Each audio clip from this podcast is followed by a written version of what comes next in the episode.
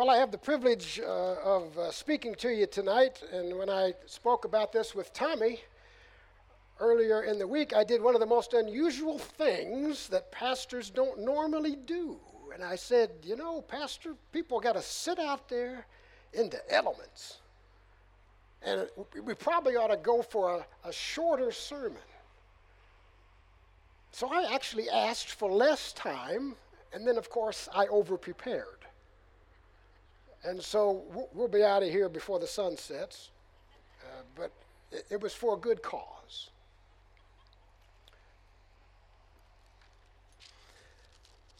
The scripture I want to bring to you today, I'm going to kind of hold in abeyance because I want to keep you thinking about something that's coming up. We're going to read it here in just a bit, but what I want to do instead is I want to talk to you a bit about little things. You know, you may be familiar with some of those sayings, it's the little things that will get you. Or said the other way, watch out for the little things. My military career constantly reinforced attention to detail. Attention to detail, attention to detail. Now, sometimes this is said rather positively, particularly around Christmas time when the value of minutia seems really important, like, well, you know, big things come in small packages. The text we're going to look at tonight is one of the little things in the Gospels. In fact, as a matter of just pure narrative, it is the shortest story of its kind in the Gospel. It actually only takes up 18 words in the English 11 in the Greek. Yet this short little narrative has the deepest and longest biblical history roots of any other pericope in Scripture. It goes back from the time it was spoken 1,400 years. There's a great depth to what we're going to look at. It carries to us great stories, complex lessons on faithful living, and miracles. Yet it's so small, it is often overlooked among the 34 other miracles recorded across the Gospels that Jesus performed. It has big lessons for us today, and so I invite you to come along in heart and mind and consider or reconsider with me the big message of a simple little event. And as you come along, I want you to bring three tools. I want you to bring your Bible, that which is hidden in your heart that you know, and the one that you can digitally awaken or turn the page to. And next, I want you to bring your second tool. I want you to bring your whimsy. I had to look that up in the dictionary so I knew exactly what it meant. I'm not talking about fantasy because I'm going to review with you an actual historical event. It really happened. No, I'm using the word whimsy in the idea of your and my ability to project ourselves with our imagination into a situation of life that we were not present at, but we can certainly identify with. And that's a little whimsical. It takes, takes a little bit of skill, imagination, and yes, even though we're at church, fun.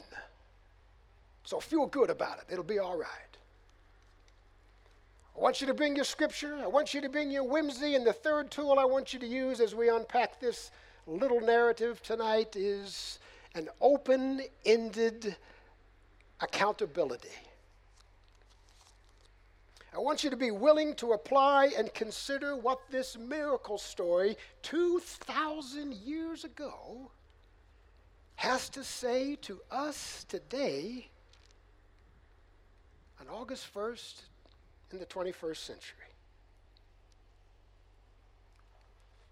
Now, if you're listening today and you're not a student of the scriptures, or maybe you're a brand new student and you're just learning, or you're a young person and you've got your new Bible and you don't know much about bringing the Bible to this, that's all right. Welcome to the opportunity.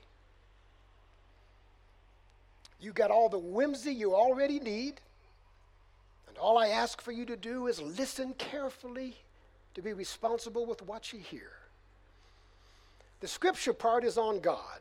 He tells us that His word always accomplishes every purpose He sends it to, it never returns void. He tells us in Jeremiah He's watching over His word to perform it. It's okay if you're new to scripture, just hear God's word and He will carry it home. I'll lead us through three very broad categories, avenues of approach, if you will. And they'll be very broad because we have to go quickly. I shortened the sermon. The first one will be considering the themes of the scripture that are not mentioned but are the background, the scenery, the backdrop, the back conversations that would have occurred that unfolds this miracle. So, first we'll look at the themes. Second, we're going to exercise our whimsy and we're going to project ourselves right into that conversation and just have a little fun with it, see how it turned out. And then finally, I will ask us to consider what we are now going to do about intentionally eavesdropping on a conversation in Capernaum 2,000 years ago.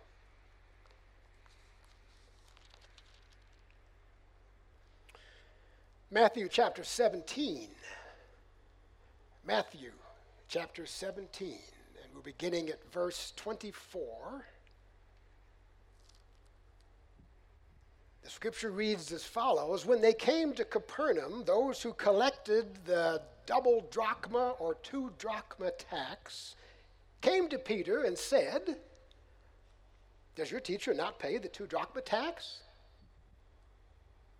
Peter answered and said, Yes.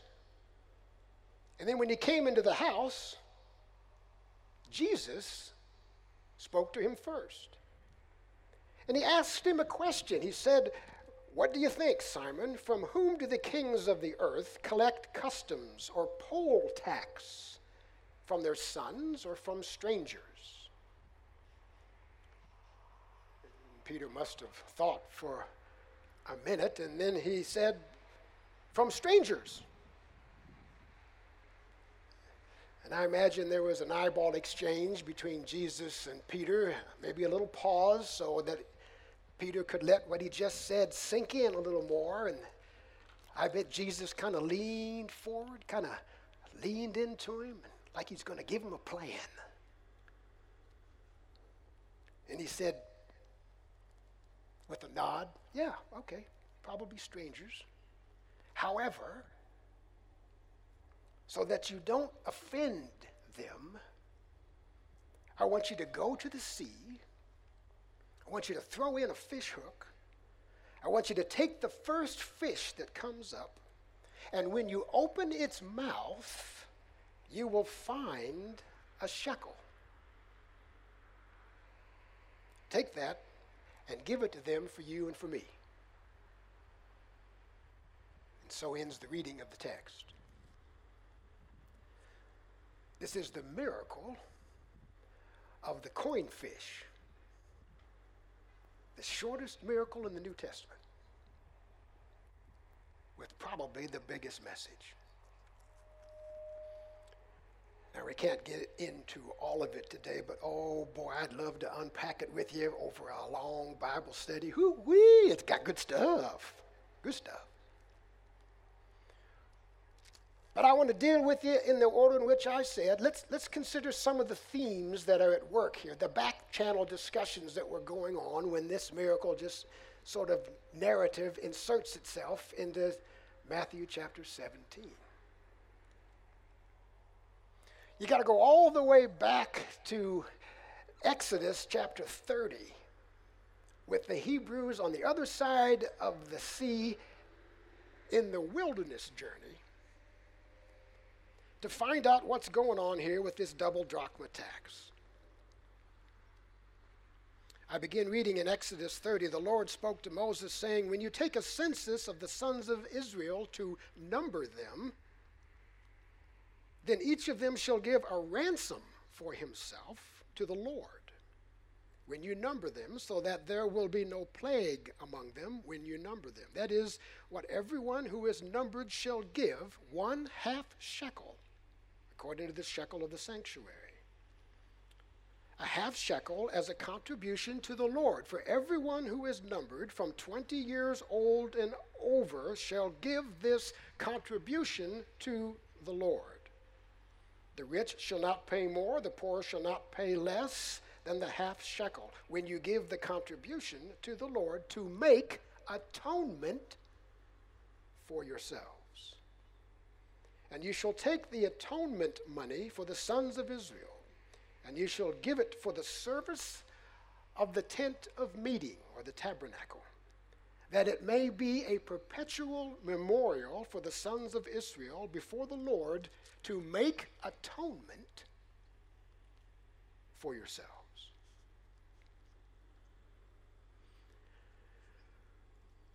One of the themes behind this conversation is the very notion that mankind, everyone that wears the flesh of humanity, is a sinner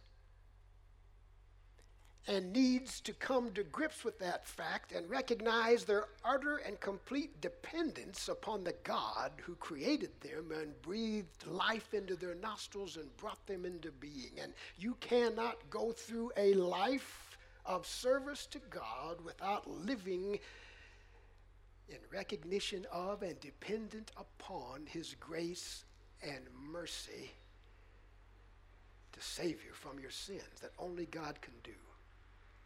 And as a reminder of that indebtedness, every year, once a year, we will exact a temple tax, a two drachma tax, a half shekel from every male 20 years and older.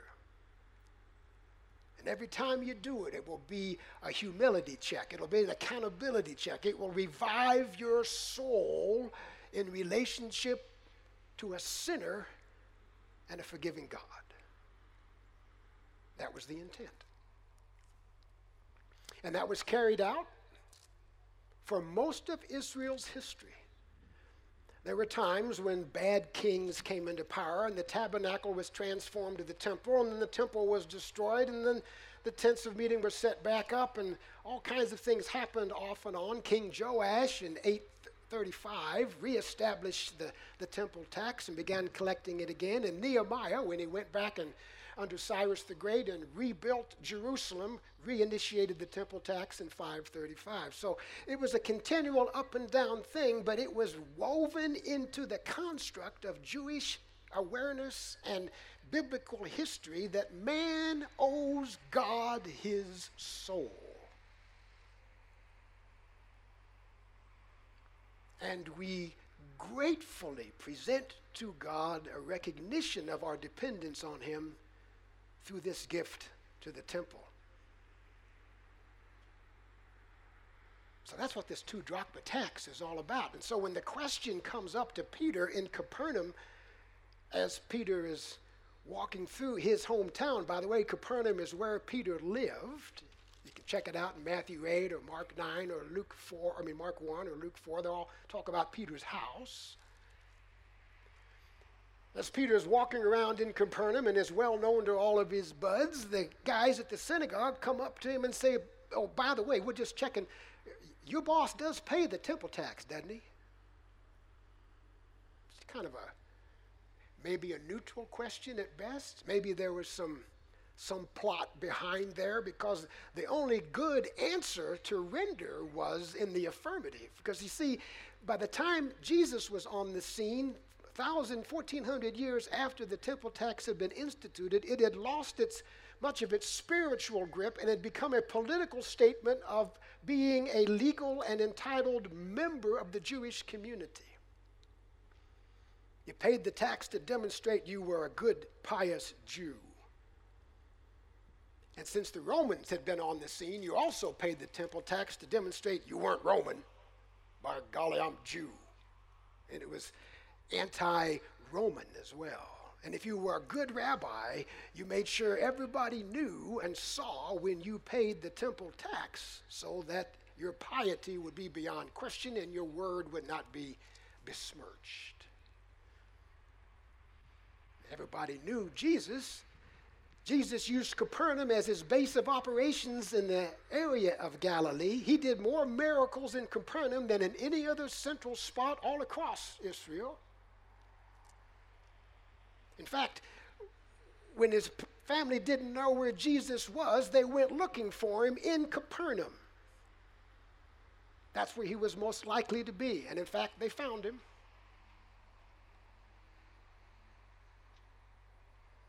So Peter was well known to his friends and his colleagues as a follower of Jesus. Jesus was well known as a synagogue teacher. He did that all the time in Capernaum. And so it was natural for them to ask the question just to check it out.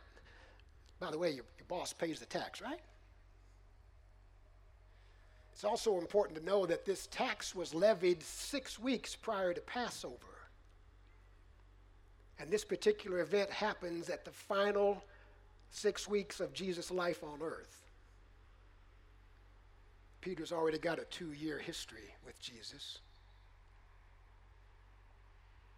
Well, of course, Peter sort of answers reflectively to the question. I don't think he really spent much time thinking about it. He just said, because of the way it was presented and what was at stake, your boss pays the tax. Sure, yes, leaving no question. Then he had to think about it on the walk home. And this is where we get into the story. He's walking home and he's saying, I just said yes to the fact that the man who I've seen calm a storm on the Sea of Galilee, that the man who grabbed my hand when I said, Lord, save me, when I was drowning after walking on water, that the man I've seen heal paralytics and demons and a withered hand, that the man even that healed my mother in law is a sinner that needs to pay a tax every year in recognition of his dependence on God. I, I don't know if I can say that. And then he thought more recently, wait a minute, I, just a short time ago, Jesus had us up on a particular spot, all of us disciples together, and, and he said, Who do people say I am? And, and we gave him different answers. And then he said, Who do you say I am? And everybody was stammering around, and nobody wanted to be the first, and I couldn't stand it anymore. And I said, Well, you're, you're the Christ, you're the Son of the living God. And I meant it, and I believed it.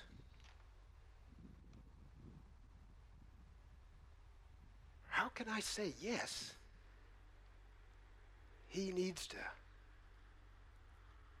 pay for his sins. And so I imagine when Peter came home, he had that look on his face. Men, you know the look. I'm talking all to all your married men.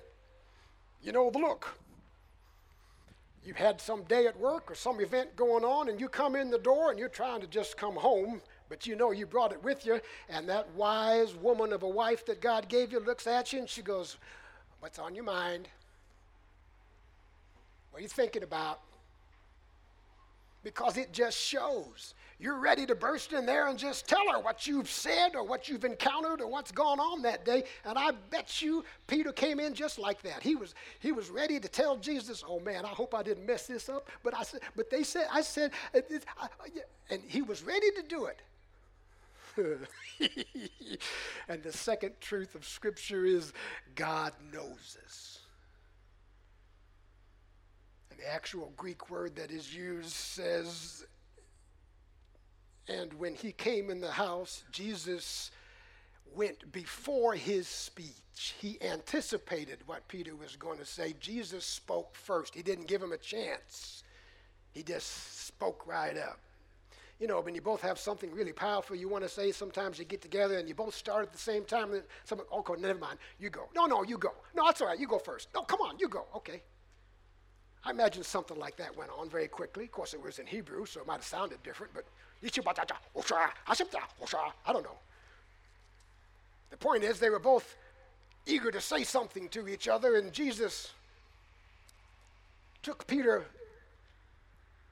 and immediately put him on a different standard. He put him on God's standard and made him start to think about his soul and about what was at stake with what he chose. Caught him off guard. He said, uh, Simon, uh, when uh, the officers, when the king collects taxes, where, where does he get his money from? that was the last thing Peter had on his mind. He was coming in there with all the righteousness and religious thoughts, and, and now this is a completely civil question about paying taxes. Whoever thinks about that until you have to? But Jesus says, where's the king get his money? Does he get it from his family, or does he get it from all the subjects in the kingdom? Now, Peter had been with Jesus for a couple years, and so he probably didn't answer as quickly as you might think, because he knows something's up. He probably gets a little reflective, maybe puts his hand on his hip, kind of looks at him, maybe looks down at the ground, kind of shakes his head. I did not see that coming. I, I did not see that. What is he asking? Peter thinks about it a minute and says, hmm, there's no way that a king is going to charge anybody in his family, his own flesh and blood, taxes to live in the palace. That just it doesn't work that way. Your family. When you're family, you're family. I never charged my three daughters, Anna, Erin, and Jennifer, any money for the exemptions that I collected off of them. They didn't help me pay taxes to the U.S. government. Never even thought about it. They were just family. They were part of living and being a family together. So Peter probably didn't think real hard, but he thought a little bit about that, and and then he said, "Well, there's no way that a that a that a family member is going to charge the family, that the head of the house is going to charge his own kids taxes to live in his own household." So he just he just uh, answers abruptly, "Well, of course, strangers." You know, as soon as he said it,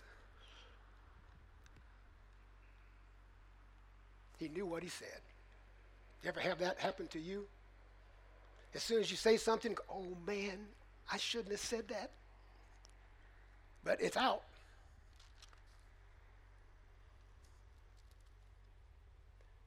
Jesus, I'm sure, took a pause and he looked back at Peter, kind of shook his head. He says, mm-hmm.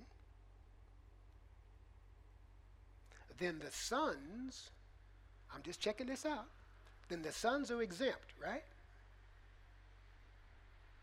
Peter, you know. Yes, that's right. The sons are exempt. The king doesn't charge the son any money to live in this in his palace. That doesn't make sense. The king doesn't charge his son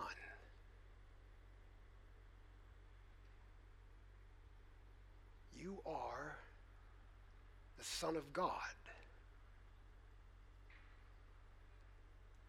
I said that.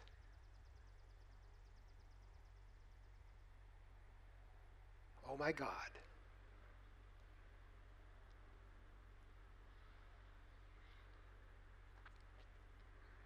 Third principle is God is always good to us. He's always so kind. He's always so loving. Even in wrath, He remembers mercy. Jesus can see in Peter's eyes the, what he's going through. He, he can feel his soul trying to decide between what do I do now? I, am in the presence of, of the Son of God again. Woe is me, I'm a man of unclean lips, as Isaiah said. I'm a man undone. I, I owe the temple tax, but this is God. He saves me. Jesus, sensing all that, says, let's do this. I want you to go down to the sea. Now things are starting to brighten up. Peter thinks, man, I, I got to get out of this somehow. What, what, what'd you just say? Go down to the sea? Oh, I, I am a professional fisherman. That, that is what I do. Yeah, I like to go do something familiar right now because, man, I am really in unfamiliar territory. God's good. He says, I want you to go down to the sea. And I can see Peter start to brighten up. You ever watch little kids, little young ones who are suddenly discovering with, discovering with you a new idea or something fun they want to get back to, and it begins to register on their face? They start to get excited, and you see their eyes brighten, and their, their face kind of swells up, and their chest goes back, and they get a little antsy. Yeah, I want you to go down to the sea. Peter, yeah. Keep talking. Yeah, yeah. And I want you to throw in a hook, a fish hook. Okay, yeah. Uh, you do know that we fish with nets. And uh, we, we, in fact, when you called me, uh, you told me to leave my nets behind. And I mean, you've, you've seen us fish. You, have been on the boat. You, oh, okay, a hook. Just one hook. I got it. Okay, a hook. Yeah. Once you go down to sea, I want you to throw in a hook. And now I want you to take up the first fish that comes up. Well, you know how many fish are in the Sea of Galilee? What's the chances of one little fish hook catching one fish in the whole Sea of Galilee that I just happened to pick to drop a hook into? Hmm? What's, how's that going to work? But I'm in this predicament because you're the Son of God. I'm going with it. Okay, yeah. Go to the sea, get a hook, throw it in, bring up the first fish, and and by the way, when you bring that fish up, Peter, it's going to have a full shekel. It's going to have the exact amount you need to pay the tax for both you and I. And then you take that shekel and you shekel, you go pay the tax. End the discussion. Done. That's where the narrative ends.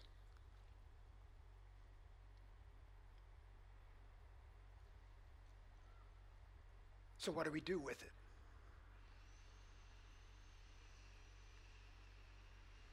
Two ideas. The first is that that uh, God will never be contrary to himself. He will not deny himself. He will never be something other than who he is. His, his character is absolutely trustworthy. You can bet your life and soul on him. Who God says he is and what God says he will do, he is and does. And so, whether we want him to reform himself in our image whether we want him to be the kind of God we want him to be or not is immaterial to God. We can't bend him to meet our expectations. He doesn't work for us. And faith doesn't work that way.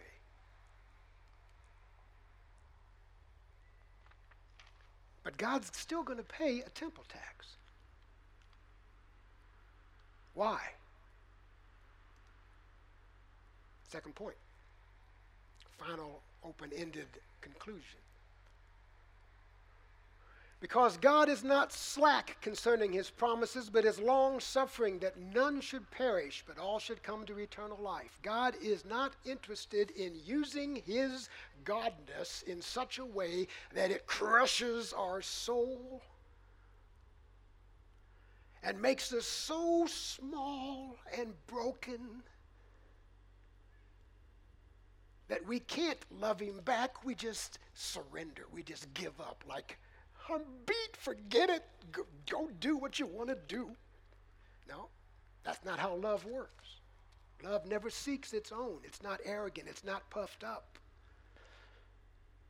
It hopes all things, believes all things, endures all things. Love never fails.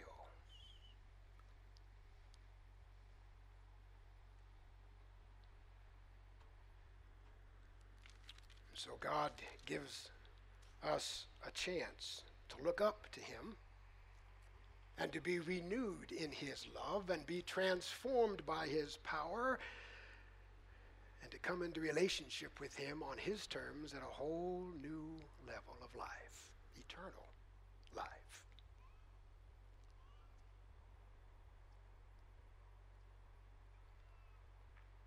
That's what this miracle is about. Lest we create an offense, go pay the tax. Now, here's the here's sort of the epilogue to this. Some don't consider this a miracle. Some commentators actually say that this miracle never occurred because there's nothing in the Bible outside of this little statement that attests to it. All the other miracles are attested to by witnesses. There's nothing in the Bible that attests to this miracle except that it made it into the Gospel of Matthew.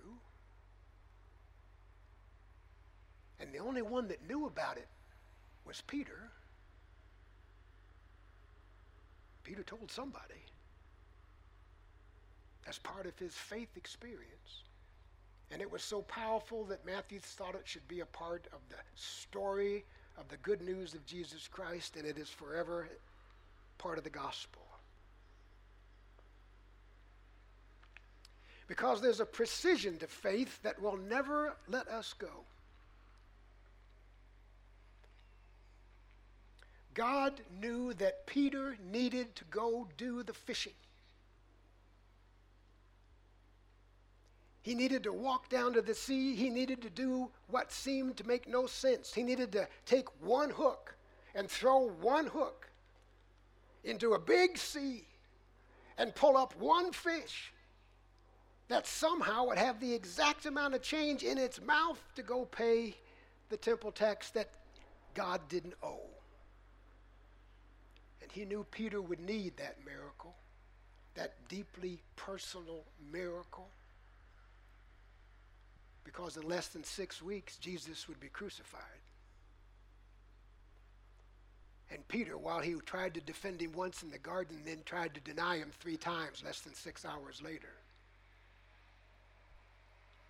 And when you do your best and then you fall off and then you get messed up, where else is there to go with your faith except the last known place where faith really worked, really mattered, where you knew God and God knew you? That's where you recover from.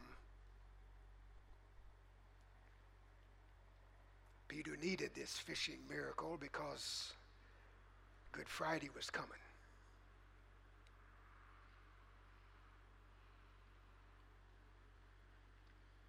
It's fascinating in John chapter 21, after Jesus has made his appearances after the resurrection, he comes and he goes, he comes and he goes. The disciples are there over time and they're still pretty conflicted. What does this mean? He shows up, he leaves. He shows up, he leaves. What, what are we supposed to do?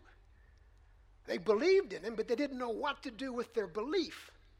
They were stymied. They were stopped for a while, still faithful but unsure how to proceed. What do you do when you're still faithful but you're unsure how to proceed?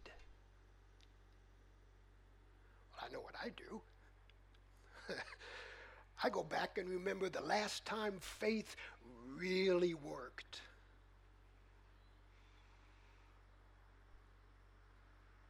And that tides me over until it does again. All the disciples are gathered, well, seven of the disciples are gathered together in John 21. This is after Jesus has risen and appeared and risen and appeared. And it's, they, don't, they don't know what to do. They're just, they're just together because that's what they've done. They're together. And then out of the blue, in this confusion, in this want of faithfulness to be valuable to God, to do something with my faith, but I don't know what. They're all confused, they're all conflicted, they're all happy Jesus is alive, but they don't know what it means. They're just kind of stuck. Peter says, you can find it right there in John 21. I'm going fishing. I'm going back to where I know I met God. I'm going back to a miracle. Because that's when I'll meet God again, and that's where God will refresh my soul, and that's where I will know it's okay that I don't know. I just live with what I know and be his disciple.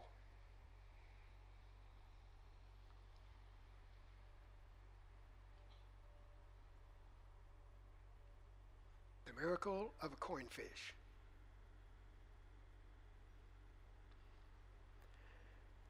What do you know about your faith today? What do you know about the miracles of God that work in your life to bring you to Him? Where can you go when you may be discouraged or distraught or confused? You're not wrong. You're not living weird. You're just baffled. You don't know if it makes a difference anymore. You don't know what to do. You're trying to be good, but good isn't good enough. And God is alive, but you can't figure out where He is. Where do you go?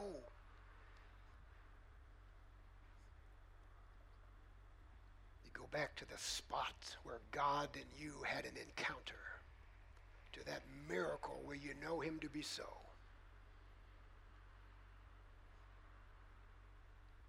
And He says, You will find me when you search for me with all your heart. And another miracle takes place. fellow believers and Christians and seekers in the Lord Jesus Christ. May God grant you his rendezvous point this week. May he take you in your special soul spot to where he is. And may that moment and that memory be sufficient for all your needs. Because of Jesus Christ, who says, I will never leave you or forsake you.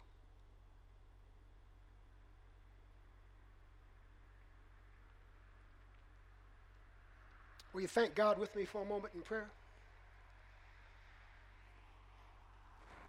Lord, it is your goodness that we call upon. It is your unrivaled love that we lean upon. It is your presence that we depend upon even when we are lonely. Thank you for your goodness, for your love, for your presence, and for those miracles that come in small packages. In your name, amen.